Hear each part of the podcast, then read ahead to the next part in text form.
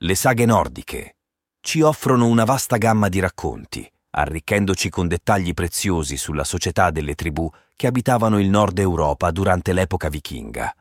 È attraverso il contributo delle saghe mitologiche che acquisiamo, anche se in modo parziale e soggetto a interpretazioni, la conoscenza della figura del berserker. Questo guerriero germanico, noto per la sua ferocia, si integra frequentemente con la trama leggendaria, rendendo le sue origini e caratteristiche affascinanti. Uno dei riferimenti più espliciti ai berserker si trova nella letteratura norrena del XII secolo, precisamente nella Yngling saga di Snorri Sturluson, il celebre poeta islandese che ha coniato la definizione più classica dei berserker. Sturluson li dipinge come guerrieri senza armatura, impetuosi come cani o lupi, possenti come orsi o tori selvaggi. Abbattendo gli avversari con un solo colpo, erano invulnerabili sia al fuoco che al ferro.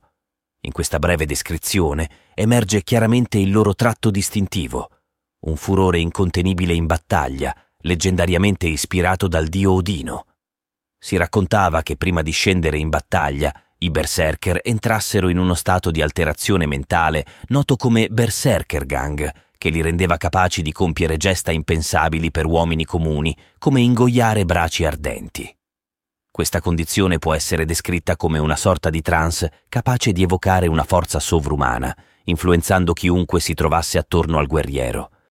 Sebbene Snorri sia considerato una delle fonti più autorevoli per delineare la natura dei berserker, è importante notare che i suoi scritti risalgono al XII secolo, oltre due secoli dopo le incursioni dei popoli scandinavi.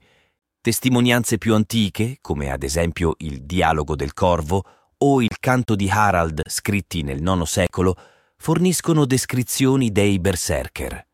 Nel Dialogo del Corvo si afferma che in battaglia essi portavano scudi sporchi di sangue e le loro lance erano rosse. Si organizzavano in un manipolo compatto e il re con saggezza riponeva fiducia in uomini di tale calibro capaci di superare le difese nemiche. Da questa breve menzione possiamo ricostruire un dettaglio cruciale riguardo alla loro funzione. Essi non erano solamente combattenti spietati. A partire dall'Ottocento d.C., periodo a cui risale il dialogo del corvo, i berserker venivano impiegati come guardie del corpo per il re Harald I Harfagre, Harald Bellachioma, fondatore del regno di Norvegia. Questa pratica si mantenne nei secoli successivi, trasformando i berserker in un reparto d'élite al seguito del sovrano. I poeti antichi hanno fornito preziose indicazioni per teorizzare l'origine della parola berserker. Le analogie fra i berserker e l'orso sono così frequenti da suggerire un'etimologia da ber, orso, e sark, maglia, indicando così guerrieri vestiti di pelle d'orso. Tale interpretazione non si basa solo sull'aspetto linguistico, ma anche sulla dimensione religiosa dei popoli germanici, i quali veneravano l'orso. Questo animale era strettamente legato al culto di Odino, e il rituale estatico dei berserker mirava a evocare lo spirito feroce dell'orso, permettendo a questo spirito di invaderli e riversare la sua indole selvaggia sugli avversari. Non mancano riferimenti occasionali a individui denominati uomini orso, fra cui spicca la menzione dello storico danese Saxo Grammaticus, che utilizza il termine Ursus per definire il padre di Thorgils Sprakaleg. Curiosamente, molti berserker sceglievano di cambiare il proprio nome in Björn per mantenere il riferimento all'orso anche nell'onomastica. La centralità dell'orso nella leggenda suggerisce la credenza secondo cui i guerrieri si trasformassero letteralmente in orsi durante le battaglie, diventando insensibili a ogni forma di dolore o paura. Si diceva anche che non potessero essere uccisi se non mediante la rimozione della testa o del cuore. Tuttavia, i guerrieri orso non costituivano l'unica categoria di berserker. Vi erano anche gli Ulfednar, guerrieri vestiti di lupo, armati di lance, che accedevano alla cerchia ristretta dei guerrieri sciamanici dopo aver ucciso un lupo e averne utilizzato la pelliccia come copertura. Il lupo, analogamente all'orso, rappresentava un animale totemico associato a Odino, e si narra che gli Ulfednar cercassero di appropriarsi della sua forza bevendone il sangue. Il canto di Harald li definisce assaggiatori di sangue eroi senza paura che si abbandonavano all'ebbrezza furibonda ispirata dal Dio. Durante gli scontri mordevano gli scudi e facevano schiuma dalla bocca, rendendo la loro stessa presenza terribile per i nemici.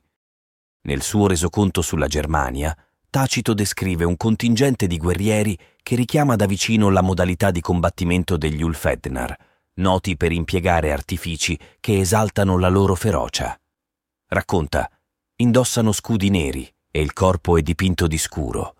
La sola, spaventosa comparsa di questo esercito di spettri semina il panico, poiché nessun nemico riesce a reggere quella stupefacente e quasi infernale visione. Infatti, in ogni battaglia, i primi a cedere sono proprio gli occhi. L'associazione con gli Ulfednar è suggerita dal dettaglio che Tacito fornisce sulla disposizione dei guerrieri, considerati come un esercito, quindi un gruppo coeso. A differenza dei berserker, che preferivano il combattimento individuale, gli Ulfednar agivano in scontri muovendosi come unità compatta, simile al comportamento dei lupi durante la caccia. Nel contesto mitologico si menzionano anche gli Svinfilking, guerrieri cinghiale sacri agli dei vani, paragonabili ai berserker e agli Ulfednar per le implicazioni religiose e simboliche. Tuttavia, rispetto ad essi, le saghe norrene forniscono più informazioni sulle tecniche di combattimento degli Svinfiking. Il loro nome deriva dalla strategia a cuneo, nota anche come schieramento a testa di cinghiale, utilizzata per sfondare le linee nemiche. Questa formazione triangolare prevedeva al centro arcieri leggeri armati, protetti ai lati da un gruppo di fanteria pesante. Ai guerrieri più esterni era affidato l'ingaggio corpo a corpo e l'impedimento dell'avanzata della cavalleria avversaria mediante lunghe lance. Identificare la causa della furia selvaggia e incontrollata che contraddistingueva i berserker non è un compito semplice, Tale comportamento non si manifestava soltanto in battaglia, ma coinvolgeva anche altri momenti della giornata. Nella saga di Hrolf si racconta che il berserker venisse preso da brividi, battesse i denti e sperimentasse il gonfiarsi del viso.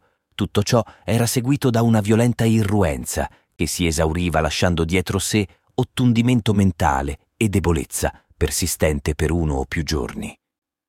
Nella saga di Örvar Odd, il protagonista Odd udendo da lontano un gruppo di berserker, descrive l'esperienza come segue. A volte sembra di udire un toro muggire o un cane ululare, e talvolta è come se la gente stesse urlando. Le conseguenze della berserker gang si traducevano in una completa prostrazione fisica. Durante il culmine della frenesia, il guerriero poteva apparire così potente da sembrare un gigante o un troll, ma al termine della furia diventava notevolmente più debole del normale. Tuttavia, cosa innescasse effettivamente la Berserker Gang rimane un mistero. In alcuni racconti si menziona l'assunzione di sangue di orso o lupo come droga induttrice del furore. Sebbene sia difficile credere che ciò da solo potesse provocare uno stato di trance, gli indizi mitologici suggeriscono che i guerrieri potessero raggiungere uno stato di incoscienza attraverso l'uso di sostanze psicoattive si è ipotizzato che utilizzassero un infuso di birra digitale e amanita muscaria, un fungo dalle proprietà allucinogene. Gli effetti di tale preparato sono sorprendentemente simili a quelli descritti nella letteratura, manifestandosi con delirio, aumento della temperatura corporea e adrenalina. Altre speculazioni riguardano la birra contaminata dall'ergot, un fungo che contiene composti di acido lisergico. Un'affascinante ipotesi si collega alla porfiria, una malattia genetica che nel Medioevo era conosciuta come licantropia, riconducibile quindi all'analogia del lupo e al vampirismo. La porfiria presenta un profilo sintomatologico paragonabile alla Berserker Gang e sarebbe stata individuata a partire dal Neolitico fra le popolazioni insediate in Norvegia e Svezia. Questa malattia sembrerebbe essere associata all'adattamento di tali comunità a zone inospitali, scarsamente soleggiate e prive di una vegetazione lussureggiante.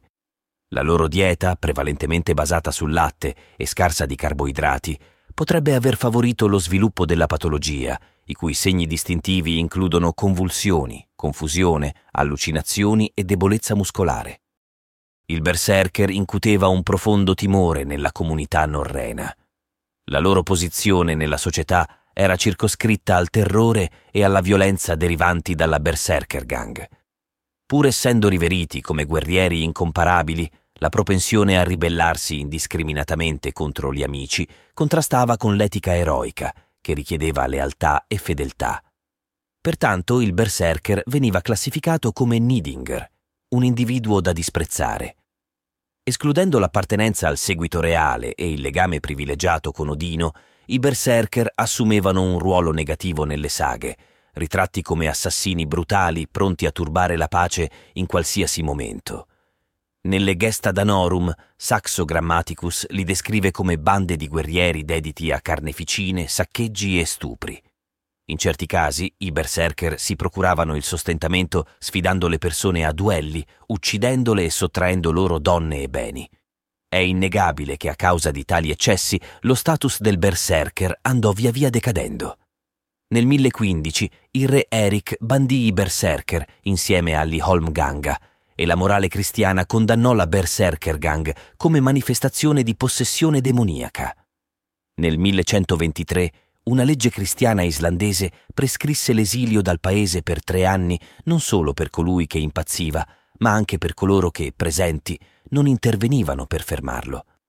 La Berserker Gang venne così catalogata fra le pratiche magiche, considerate inaccettabili in una società cristiana, in quanto associati al culto di Odino e a incantesimi per trasformarsi in brutali guerrieri belva, i berserker divennero simbolo di una società tribale in declino, surclassata da una civiltà più complessa.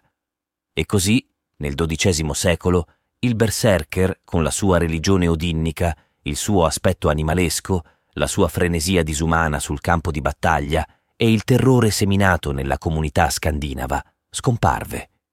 Il berserker, come il suo dio protettore Odino, fu costretto ad arrendersi alla dissoluzione della società pagana e all'avvento del cristianesimo.